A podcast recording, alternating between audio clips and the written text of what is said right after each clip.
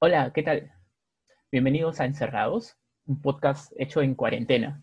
Acá somos un grupo de amigos que nos reunimos a hablar de lo que nos gusta, serie, televisión, cómics. Aquí les habla Noé, ¿cómo están?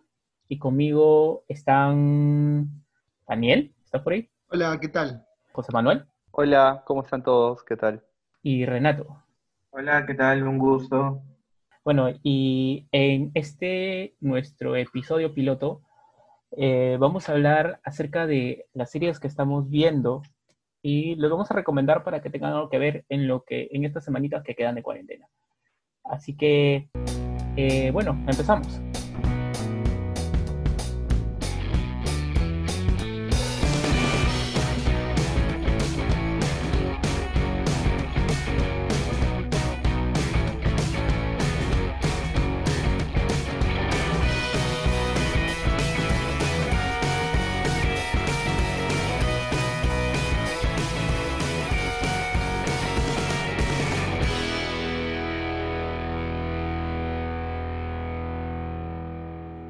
Estoy viendo actualmente Brooklyn Nine-Nine.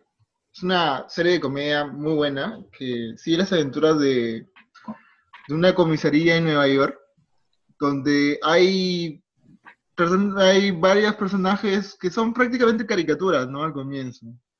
Eh, por ejemplo, tenemos a, que creo yo es el personaje principal, Jay Peralta, que prácticamente es un niño, ¿no? Un, un niño responsable que vive vive prácticamente por inercia, o sea, es un completo descuidado, creo que siempre está en bancarrota.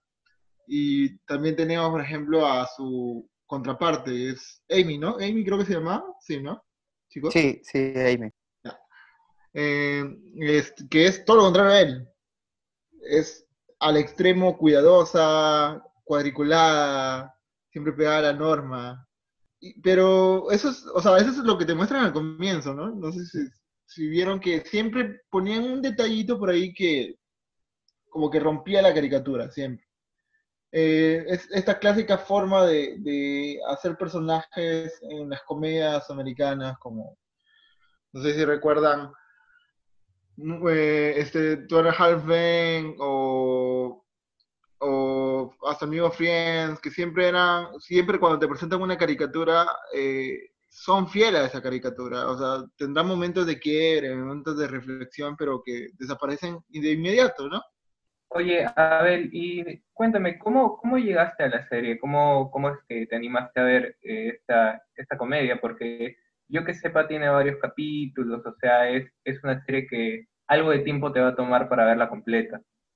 Yo creo que llegué como la, como mucha gente ahora, con el clásico chiste de, que se ha vuelto muy popular últimamente de, de la comisaría cantando todos una canción de Backstreet Boys. Así es, ese buenazo. Ya. Dije, ¿qué es esta serie? Eh, ah, y, y Terry, y Terry. Todo el mundo, todo el mundo lo conoce, ¿no? Desde ¿Y dónde están las rubias? Él es uno de los grandes imanes de la serie, al comienzo por lo menos. Y creo que también es uno de los, no es el eje principal de la serie, es un personaje secundario, no es, No está este tan hombre es presente el carisma andante. Claro.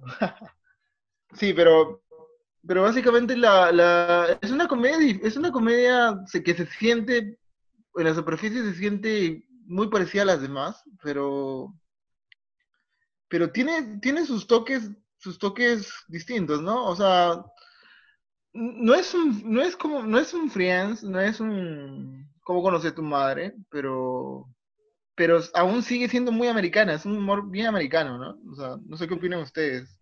Sí lo han chequeado ustedes, ¿no? Sí, eh, bueno, es- tiene este, este, es de esta cepa de series que, que le da bastante fuerza a sus personajes, ¿no? Es como, tengo personajes bien definidos, que son Jake, o Amy, o este, eh, el capitán, eh, y dicen, ah, ya, ¿y qué pasaría si pongo estos dos personajes juntos en esta situación? Y, y esa, pucha, esto te lleva a la comedia, ¿no? Y algo que a mí me vacila es que este, combina los personajes y tiene una serie de personajes que no necesariamente tiene que forzar una pareja y que esa pareja de personajes tiene que interactuar todo el tiempo, sino que puede combinar los personajes y generar tramas súper interesantes y súper graciosas. ¿no? Es una serie bastante graciosa. Sí, yo, yo he visto en realidad muy, mu- o sea, no he terminado la primera, la segunda temporada, perdón, eh, pero sí, me llamó mucho la atención justamente lo que tú estás diciendo, ¿no? Tiene eh, una diversidad de personajes, tanto eh, primarios como secundarios, e incluso los secundarios son graciosos, ¿no? Son entrañables, como que tienen personalidades bien marcadas y, y sí, me llama la atención y, yo creo que la voy a retomar en cualquier momento.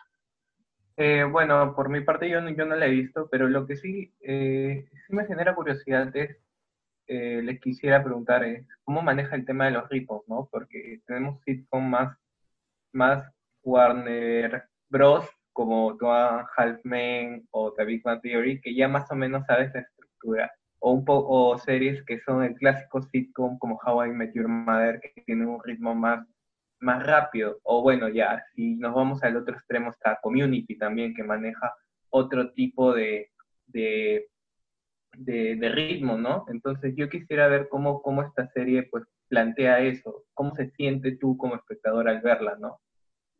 Definitivamente no es el estilo de cómo, cono- de cómo conoce tu madre, no es. Ese, ese estilo no me parece, porque es mucho de lanzarte chistes seguido, bombardearte a veces, de chistes, de chistes, de chistes. Claro, creo que más la línea de community, eh, salvando las diferencias, pero es ese tipo de comedia, ¿no? Un grupo de personajes particulares enfrentando situaciones particulares. Este, y, y son capítulos generalmente autoconclusivos. O sea, no, y tienen algunas líneas que te llevan durante toda la temporada, pero generalmente las historias se resuelven en cada capítulo. Y así que eso le da un ritmo, le, le da un buen ritmo a, a los, cada capítulo. Claro, y tiene, hasta la serie tiene sus, sus puntos claves, sus eventos anuales, sus eventos por temporada, como es este la de Halloween, que es un tiene un concurso interno en Halloween, todos los años es lo mismo. O ¿cuál era el otro? ¿Qué, qué más había? Creo que había algo en San Valentín, me parece. Ah, no lo recuerdo. El de Halloween es cuando se ponen a, a- a una competición entre Por ellos, ¿no? el, sí, de competir por ver quién es el mejor detective. El mejor detective, sí. Y- Eh, ah, no, ya, ya me acordé. Y, lo del, y lo del, lo del archienemigo de, de Jake, o su que mejor siempre amigo. pasa una vez por cada temporada. O, o la de su mejor amigo. Sí, ¿cómo se Mm. llamaba? Sí, nunca me acuerdo el Eh. nombre, pero es, es este súper. Eh, ¿Cómo describirías a los personajes, no? Ya, eh, de verdad insisto en eso de que me parecieron que eran como caricaturas. O sea, e- era lo que tú esperarías en, en, un- en una serie de Disney Channel, por ejemplo, o al comienzo. O sea, Jake es, es un niño, o sea, súper, es, es un, es un niño niño. Me presentan así al comienzo. Amy es una, una persona cuadriculada al comienzo. eh, la otra, la, otra, este, la otra chica, ¿cómo se llama la otra chica? La otra latina. Rosa Díaz. Rosa Díaz te presentan como una persona seria y dark este, desde el principio, o sea, casi era una caricatura. Pero después le empiezan a dar giritos, como, por ejemplo, el primero que recuerdo es que te presentan al capitán como también una persona súper cuadriculada, súper seria, como la persona que iba a estar gritándolo toda la serie a Jake. Pero después le dan este girito que este- esta persona es, este, primero que era gay, una persona que, que, que o sea, no quiero decir que se esperaba, no quiero decir que se, que se esperaba lo contrario a él, pero era una persona tan estoica que como espectador, por lo menos a mí, no me chocó, sino me dije, no me esperaba realmente que pongan una característica como esa y le den relevancia a lo largo de la serie, porque le dan una, una verdadera relevancia a la hora de explicar su relación de, del capitán con, con la institución policíaca, porque también hablan mucho de eso, de la institución en sí, qué es lo que significa ser un policía en Estados Unidos, que eh, el abuso de autoridad, los problemas raciales que ahí, los tocan sin miedo. Sí, tiene, tiene capítulos súper pajas, eh, como aquel, aquel donde a Terry lo, lo detienen injustamente por ser negro, o este, en el caso de también de acoso, creo que acoso sexual que tiene Amy Santiago, y, abordan los temas, ¿no? Se meten con zapatos y todo, y, y- no dejan de ser cómicos, pero también bastante responsables al momento de tratar temas así bastante complicados. Así que eso sí es bien paja. O cuando querían poner las máquinas de Batman, no sé si te para espiar a toda la gente y, y rastrear crímenes. Ah, claro, sí, sí, es la página de, de Dark Knight. Ya, y, y, y se lanzan toda una discusión sobre, sobre la autoridad, ¿no? O sea, sobre cuáles son los límites que deben llegar realmente la autoridad. Y utilizan la- las palabras como se dice, ¿quieren que nos volvamos a un estado policíaco? Sí, pues. Y, y O- eso que, que Estados Unidos ya tiene más o menos esas características. Claro, pues, o sea, es genial porque, sinceramente, yo al comienzo no me esperaba eso de este tipo de serie. Al inicio, al inicio no, no, no lo veía como, como un día a la vez, por ejemplo, que desde el principio tú notas que te van a hablar de esto, ¿me entiendes? Yo no, yo no sentía, no sé cómo ustedes lo sintieron al comienzo, pero yo no sentía que realmente iban a abordar los temas así, de ese modo. Sí, yo, yo la vi cuando empecé a verla, o sea, yo la sentí como una serie que tiene este humor que cae en el ridículo, ¿no? que te burlas de, de- cosas, de situaciones ridículas, exagerando algunas, algunas cosas, pero rompen estereotipos, ¿no? Caso del el, el capitán, ¿no? Cómo, cómo llegó a, a- a ese puesto siendo, siendo gay y además siendo de raza negra. Y, y va tocando temas como, como ya lo he mencionado, ¿no? Entonces, de, de- de taquito, como quien dice, van, van agarrando cosas o hincando en situaciones que pueden ser eh, eh, poco comunes en una serie americana ligera, ¿no? Como lo es. Sí, pues. Yo odiaba a Peralta. La primera, los primeros dos capítulos eh, me parecía insoportable. Pero luego se le coge bastante cariño, ¿ah? Bastante cariño. Sería bueno para la gente que escuche el podcast que recomiende, que les digas en qué plataformas ahorita pueden ver la serie. Pueden, pueden verlo en Netflix. Sie- eh, siempre Netflix está atrasado una temporada a lo que emiten por Telepaga. La verdad se me escapa ahorita en qué canal lo pasan, pero su buena, su buen torre No. nunca falla. Las seis Oh, temporadas oh, oh. están en Netflix. Pero siempre está una temporada atrasada, no sé si te dices Sí. cuenta. O sea, siempre están una o dos temporadas atrasadas. Ah, claro. Pero en este podcast se, se promueve el consumo, el Responsable. consumo responsable.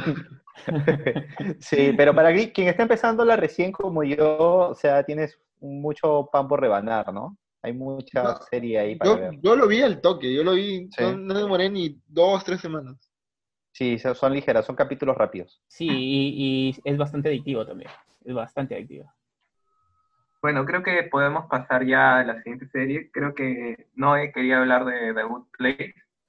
Sí, es una serie también de... El creador de Brooklyn Nine-Nine ha creado esta serie, este, The Good Place. El pata este, es un capo, Michael Schur.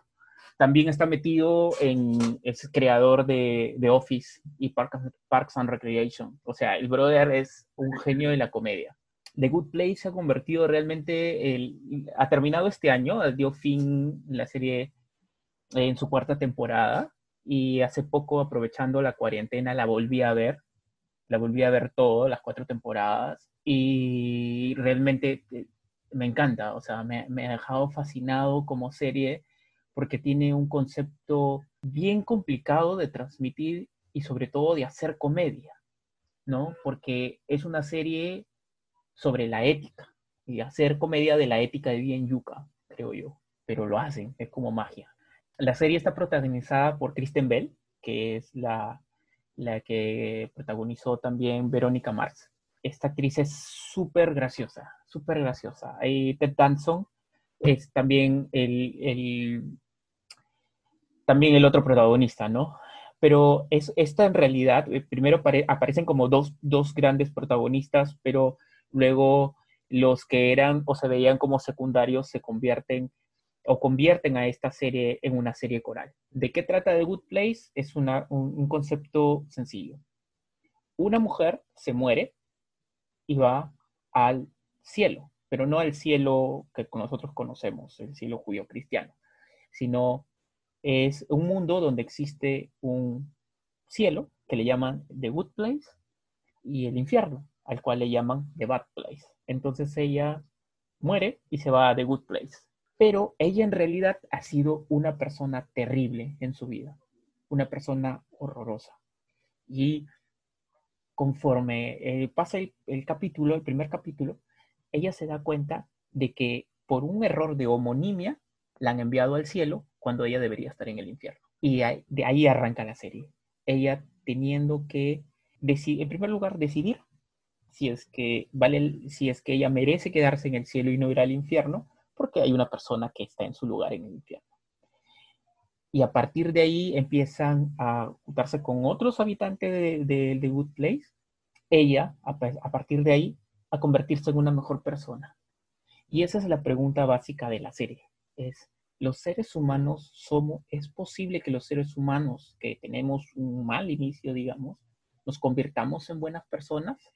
Y si es así, las personas que van al infierno realmente, o sea, nuestra vida en la tierra es realmente suficiente para condenar a una persona en sufrimiento y tenemos la posibilidad de ser buenas personas. O sea, son preguntas filosóficas así súper fuertes y profundas y es sorprendente cómo hacen una, cómo hacen comedia a partir de ahí, porque la serie es súper graciosa, es súper graciosa y la serie se reinventa cada temporada y en algunas temporadas se reinventa cada capítulo. Y, y esta serie, además, tiene uno de los mejores finales del, para mí de la historia de la televisión. Uno de los mejores giros también.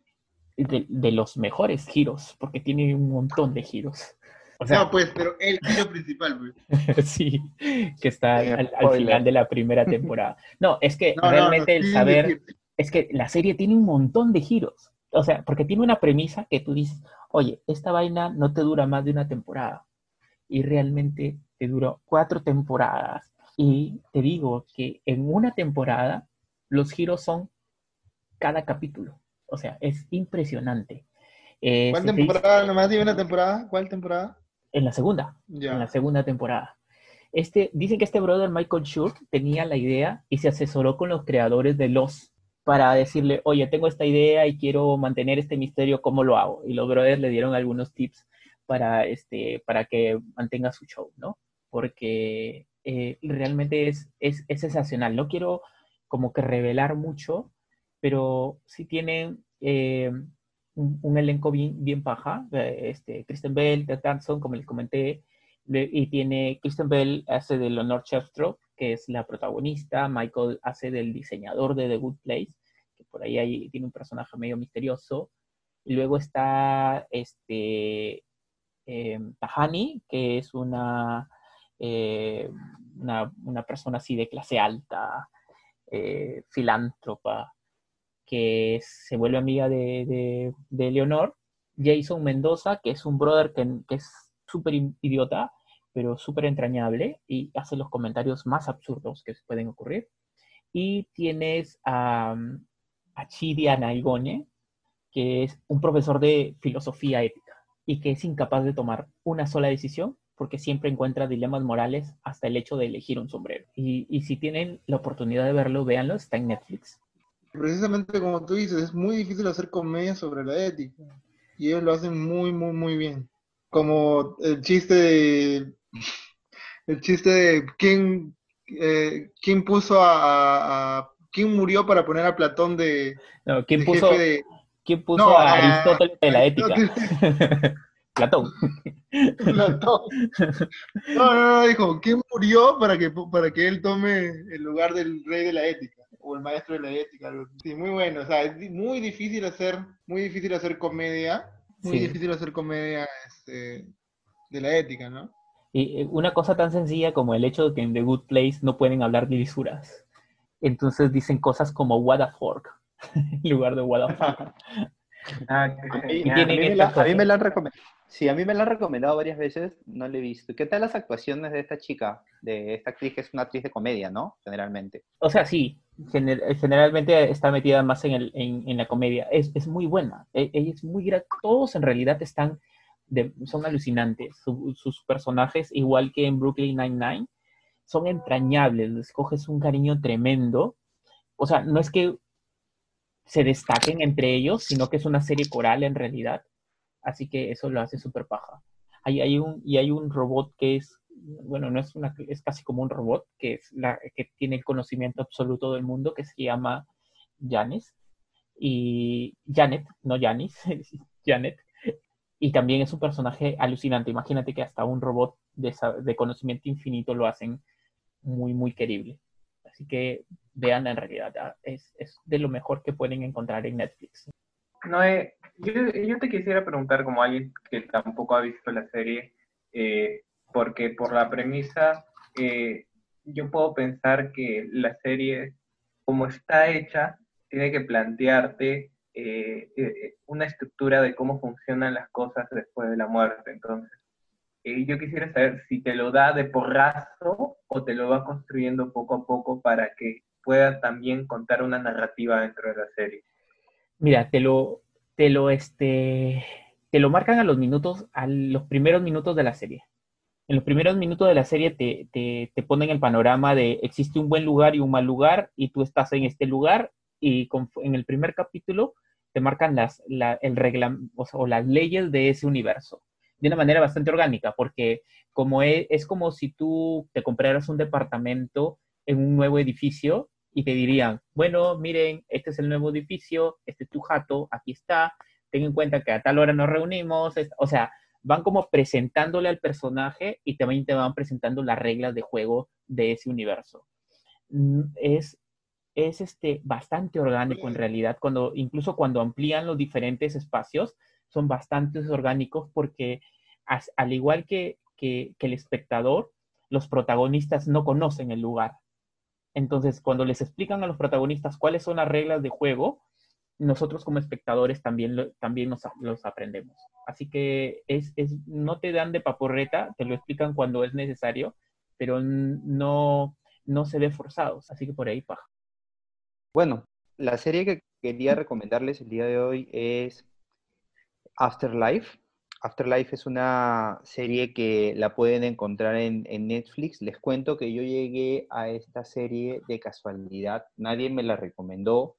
Eh, no había leído mayor referencia de, ella y de pronto haciendo un poco de zapping en, Netflix me apareció, creo que ni siquiera me aparecía como recomendada, sino que buscaba otra cosa y apareció la foto de eh, este actor que se llama Ricky Gervais eh, que es el creador, el guionista y el actor principal de la serie.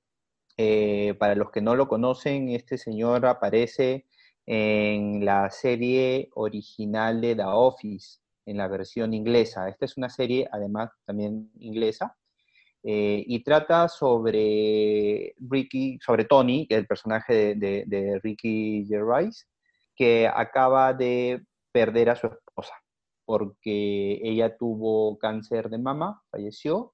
Así empieza la serie, de hecho, y está debatiéndose entre, en una depresión tremenda entre quitarse la vida o no. Ricky Gervais es este comediante, ¿no? Británico. Es así. Sí, es un ah, comediante británico que tiene, empezó, si no me equivoco, haciendo eh, monólogos haciendo stand-up comedy y luego ha sido presentador de los Golden Globes y varios eventos, ha sido escritor de, algunas eh, comedias o películas incluso. Y bueno, ahora pueden encontrar eh, uno de sus stand-up comedies en Netflix, sí, que se llama Humanity. Así es, que lo vi y es muy bueno. De hecho, sale con la misma ropa y tal cual como todo, como, como su personaje en, Afterlife. Afterlife es una es un dramedy, se conoce como dramedy porque es una mezcla entre drama y comedia, en la cual este señor, eh, como les decía, no sabe si quitarse la vida o no, porque está viviendo con una depresión tremenda, en una vida que ya no le vale nada, ya no le sirve eh, el seguir, el seguir caminando. Eh, y bueno, simplemente se dedica a su trabajo y ha decidido, decide eh, vivir la vida sin que le importe lo que el resto piense y, haciendo lo que siempre quiso hacer, ¿no? Y si en algún momento simplemente tiene un accidente o pierde, no sé, lo que le pueda pasar, a él no le interesa. Y, trata de encontrarle el nuevo rumbo, ¿no? Y de eso va la serie, ¿no? Es una serie bastante nostálgica, eh, bastante fuerte, tiene escenas con, con, un guion bastante bien trabajado por él. Eh, este señor, por lo general, siempre anda saltando la cuerda en el límite hasta dónde puede llevar la comedia, ¿no? Y para eso, eh, bueno, se puede ver también en, otros trabajos que ha hecho, siempre lindando con lo políticamente incorrecto. Y acá lo usa perfecto porque trata el tema de la muerte, de que para qué estamos aquí, ¿no? En qué momento vale la pena seguir viviendo, ¿no? Entonces, es el duelo, pero el camino del duelo de una manera más real, no por las etapas que nos han enseñado a verlas en, de pronto en, alguna clase de psicología, sino un poquito más allá, ¿no? Y, bueno, no, es una serie tremenda. Y es corta además, es una miniserie que tiene, seis tiene dos temporadas de seis capítulos cada una. Los personajes son bastante reales, bastante creíbles, bastante fáciles de, de llevar. Eh, no es como una serie americana donde todo, pues en otros han sido supermodelos, ¿no? O, bien formados, sino aquí tú ves gorditos, tú ves señores mayores, entonces gente más común, más como uno, creo yo, y es por eso que te puedes identificar con los personajes. Él tiene un trabajo en un periódico de distribución gratuita eh, que le pertenece a su cuñado, trabaja ahí, ¿no? Y, conoces un poco los entretelones también de, los personajes en, esta, en esta oficina, ¿no? Un poco, de pronto tiene un aire a The Office en ese, en ese aspecto, eh, por lo que tienen que vivir cada día ellos eh, y, van desarrollándose sus, propias, sus propios dramas particulares, ¿no? Entonces él va desarrollando este nuevo descubrimiento de, cariño por la vida o no, dependiendo del momento de la serie, en función a lo que también van viviendo sus compañeros. No sé si alguien más la vio. Ah, sí, yo la he visto, he visto ya las dos temporadas. Realmente soy seguidor de, Ricky Gervais eh, desde, como tú dices, desde su, trabajo en comedia, en, en stand-up y también eh, en The Office. Y Derek también tiene una serie en Netflix también llamada Derek. Eh, y, pero en esta es como explota demasiado, o explota bastante lo que es la su sensibilidad, ¿no? Estaba leyendo, eh, no, escuchando una entrevista que le, que le, hicieron y acerca de las decisiones que había tomado en esta, en esta serie, y algo que me, pareció, me pareció súper paja, es que él a pesar, la premisa era de que a pesar de que, de que el brother estaba deseando morir y por otro lado, este, y por esto había decidido que no le importe nada lo que, de lo que ocurría en el mundo y, realmente como no tiene, porque si te vas a matar, realmente lo que haces no tiene consecuencias, entonces puedes hacer una mierda con toda la gente. Eh, eh, partiendo de esta premisa, pero que él no podía hacerlo porque al final era una buena persona. Entonces, no se mata porque tiene que darle de comer a su perro. Y, e insulta a alguien, y, pero después está con este remordimiento. personaje. Sí, entonces insulta a alguien, y, pero luego dice, oye, creo que no te debí tratar bien así, tengo que ser una mejor persona, ¿no?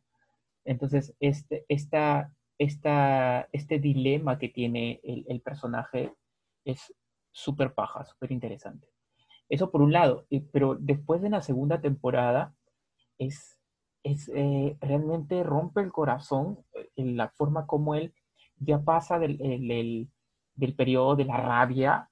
yo creo que sí está en los periodos de la depresión y no que aquí pasa, en, en, la segunda temporada lo vemos como mucho más vulnerable, lo vemos súper vulnerable y cómo se va revelando ante las otras personas, ¿no? Cada capítulo es pucha, un viaje emocional tremendo. Me suena a Wilfred, sé por qué me suena tanto a Wilfred. Probablemente porque es, un personaje que está expuesto, ¿no? Al menos en la segunda temporada es un personaje que está en crisis y está expuesto. Entonces está con, la con las personas y al interactuar con las personas, él como que se va abriendo, ¿no? Él, en primer lugar dice, no, no debió morirse mi, mi, esposa y tengo rabia y el mundo no merece, no es un buen lugar porque ella no está. Y en el segundo es, ok, ella murió, y me siento mal por eso. Lo acepta, ¿no? Llega, a, aceptar, claro, pero la aceptación de me siento mal, pero necesito esto, o, no, no, no, quiero deshacerme de este, de este mal sentimiento porque eso es deshacerme del recuerdo de ella, ¿no? Es como, no, no merezco, siento que le engaño, sino si, si soy feliz. Entonces ese es, otro momento de su vida. Y, eh, hemos estado hablando de comedias, pero esta serie no es una, o sea, es una dramedia, pero realmente sí te estruja, te estruja bien fuerte el corazón. Sí, y el personaje que, que tiene de, de la guía esta, la señora que aparece o que está siempre, siempre en el, en el cementerio, ¿no? Conversando con él. Claro, en la banquita. En la banquita que es, que es la única persona con la que él se abre totalmente para decirle lo que siente, ¿no? Porque con todos él tiene una coraza y es duro y responde mal, pero con ella no, porque se identifica. Claro, o sea, mientras que los otros dicen, oye, entiendo lo que estás pasando, y es, brother, tú no entiendes lo que estás pasando porque yo estaba súper enamorado de esta mujer y ya se ha muerto. Y tú no has vivido nada similar, entonces tú no sabes por lo que yo estoy pasando, ¿no? Este, en cambio, la señora es viuda, así que sí sabe lo que le está pasando, ¿no? Sí, sí, así es. Es un buen descubrimiento esta serie y, la recomiendo a todos para que puedan verla, si es que en realidad quieren un momento para reflexionar sobre, sobre estas cosas, ¿no? Que en algún momento, bueno, todos hemos pasado por duelos y, hay que aprender a llevarlos. yo sí le voy a dar una oportunidad. No sé por qué me ha recordado tanto a, a Wilfred, pero mejor ejecutada, ¿no? Más consistente. Mm, sí, digamos que tiene, es las interacciones de los personajes, ¿no? O sea, tienes un, personaje roto, pero no tienes un Wilfred, pues, porque es un perro drogadicto. Esa es la diferencia. este, sí, pero eh, yo también, o sea, la súper recomiendo. Es, un, es una gran serie y verla con precaución porque a veces sí terminas con, o sea, eh, uno, te, te, te, terminas abajo, pero pero es un bueno, ¿no? Es un buen viaje emocional. Bueno, muchachos, eh, creo que voy a pasar ya a comentar la serie que yo quiero recomendar. Sí, dale. Eh, bueno, al contrario de Afterlife, no es tanto un descubrimiento, pero yo la serie que voy a comentar es todo este mundo que crearon Michael Dante Di Martino y Brian, y Brian que es todo el mundo de Avatar, ¿no? Eh, la mayoría pues creo que conoce la serie eh, en su emisión que fue del 2005 al 2008, acá la pasaron hasta el 2010 en Latinoamérica cuando se estrenaban los capítulos. Es uno de los shows animados con, con, un público objetivo infantil, creo que de los mejores de todo, de, de, todo, de todo lo que se ha hecho allá en Estados Unidos, porque su, producción es algo, es algo, es algo rara, ¿no? Ellos probablemente lo mejor de Nickelodeon, ¿no? O sea, lo mejor que ha hecho Nickelodeon. Fácilmente entra en el top 3 de los shows de Nickelodeon, en toda su historia. Para mí, ¿no? A, mí no se me ocurre otra cosa de Nickelodeon. Eh, manual de este, supervivencia de... de... es bien curioso, ¿sabes? Porque ah, eh, la, la, serie, primero que es increíble que un ejecutivo de Nickelodeon haya aceptado eh, crear y darle pie, y, yo creo que si lo veo, le invito a una cerveza de que le haya dado pie a una serie como esta, una serie que no, no cae en la apropiación cultural, sino que respeta mucho las influencias de las que ellos recogen para hacer la serie, que es principalmente bastantes culturas asiáticas. Eh, el mundo pero, pero, pero con respecto a ese punto de, eh, que mencionabas de cómo el ejecutivo, cómo alguien en Nickelodeon se le ocurrió probar esto, me parece que en esa época se estaba volviendo popular el anime. Este, recuerdo que en Cartoon Network también intentaron algo parecido, o sea, no sé si se acuerdan de esa serie animada sobre cuatro monjes que controlaban elementos. Ah, sí, sí, sí me acuerdo, sí me acuerdo. no, me, no, me, acuerdo el nombre, pero sí, sí hace lo que va. En esa época habían hasta creo que había una sección de, de en, en, Cartoon Network de, de, puro animación, de pura animación. Sí, sí, es cierto, pero el caso de Avatar, en el caso de Avatar, Nickelodeon lo que hace es eh, les da todas las facilidades, pero la animación la hacen en estudios de Corea del Sur. O sea, propiamente la serie es americana, pero se, realiza la animación allá en Asia. Ah, mira qué chévere. Bueno, entonces, el mundo de Avatar más o menos consiste en cuatro naciones, reinos, ¿no? O reinos, ¿no? Que está la nación del aire, eh, el reino tierra, la nación del agua y, la nación del fuego. La tribu del agua, no es la nación del agua, la tribu del agua. Y cada una de estas, eh, de estos pueblos se fundan en base a una naturaleza propia del mundo del avatar, que algunos seres humanos son capaces de controlar los principales elementos del planeta, ¿no? Eh, está los maestros del aire, los maestros del agua, los maestros de tierra y los maestros del fuego. Entonces, dentro de este mundo solo hay una persona que es capaz de controlar los cuatro elementos, que en este caso se llama el avatar. Muy aparte de controlar los cuatro elementos, es el único maestro que puede controlar los cuatro elementos, es el puente, y esto lo repiten mucho en la serie, ¿no? Es el puente entre el mundo espiritual y nuestro mundo, o el mundo que plantean ellos ¿no? durante la serie. Ang, Ang, que es este chico que cuando la Nación del Fuego ataca, escapa del, del templo del aire porque tenía miedo ya que le habían avisado de que él era el avatar. Comienza la serie pues con 112 años, aunque biológicamente tiene 12, ¿no? Katara tiene 14, Sokka tiene 15, Zuko tiene 16, Toph tiene 12. Son, son en general eh, chicos que recién están conociendo la adolescencia o están en la adolescencia misma, ¿no? A diferencia de, la leyenda de Korra, que es eh, la serie posterior donde la trama ya se vuelve un poco más adulta por sus mismos personajes, ya que ellos, los personajes son, son un poco mayores. No, pero igual es chévere eh, lanzar, o sea, chévere el concepto de lanzar niños a un mundo en guerra, que, eso es lo que le Korra, ¿no?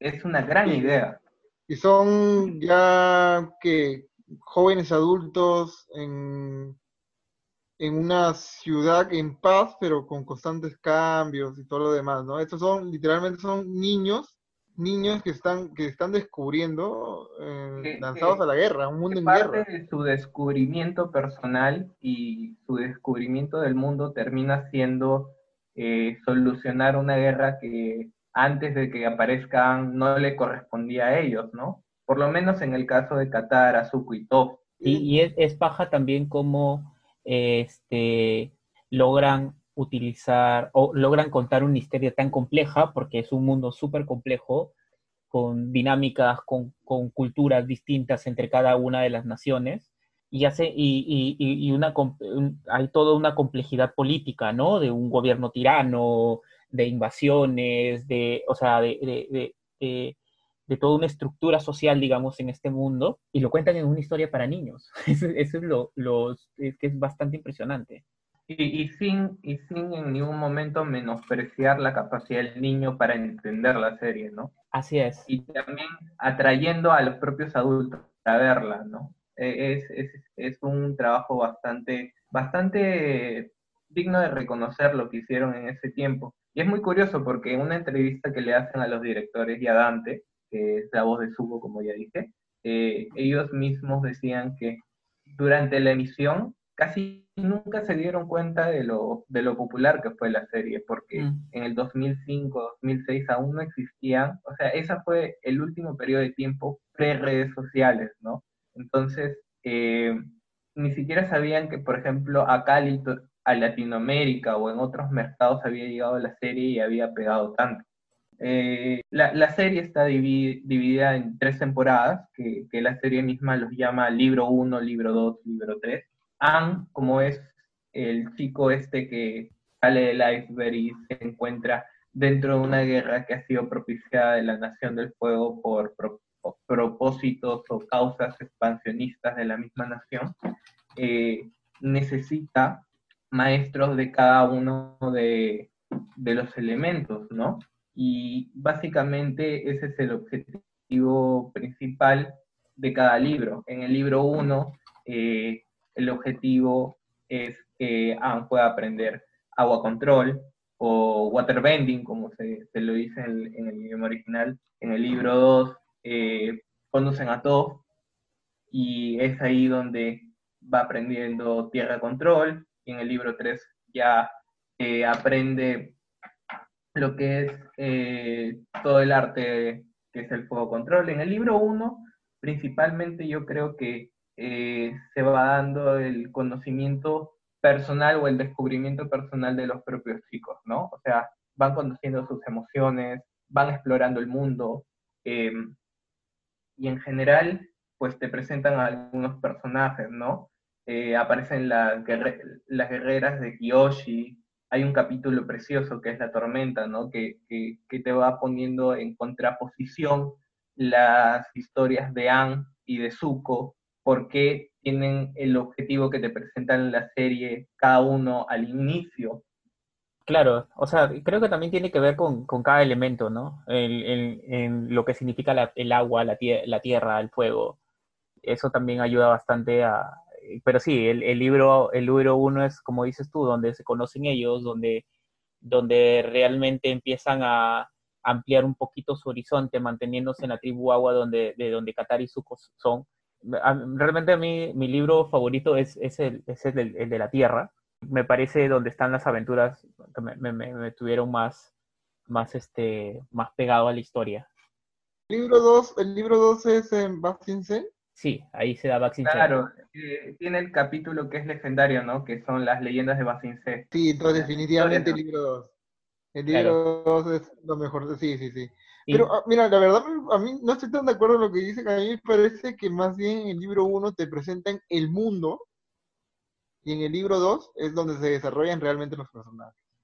Eh, ya Ya. está bien, pero ¿sabes qué es lo que pasa ahí? Y es lo que justo iba a comentar, que para mí en el libro 2 eh, lo que hacen es presentarte eh, no solamente la parte chévere de- del mundo de Avatar, sino la realidad de lo que está pasando como consecuencia de la guerra.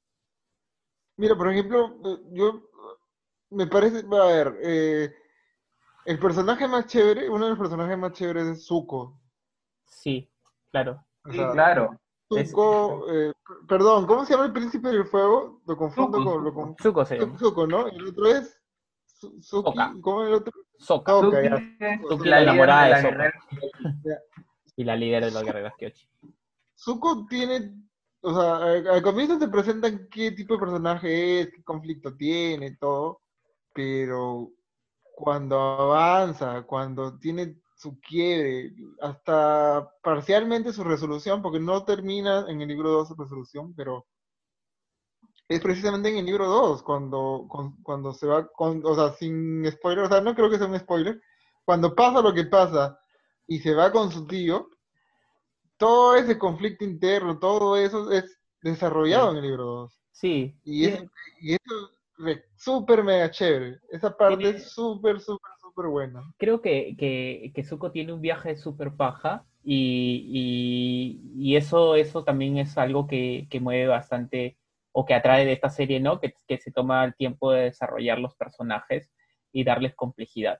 Eh, La historia de, de, de Avatar es así súper compleja y quizás deberíamos dedicarles un, un capítulo Capítulo a, a- hablar exclusivamente de Avatar. Sí, porque- sería necesario. Sí, porque aquí, este, ya no, si, no- si empezamos a darle todos los detalles de Avatar, creo que nos vamos a tirar tres horas aquí. Eh, y, que es bien, bien, bien compleja Bueno, eh, solo para terminar, para terminar, solo quiero mencionar un par de cositas del libro 3. El libro 2 eh, tiene estos dos que son legendarios, ¿no? El de las The Tales of Passing Sea y Los Días Perdidos de Appa. que ¡Ay, es un gran capítulo. mío. Gran capítulo.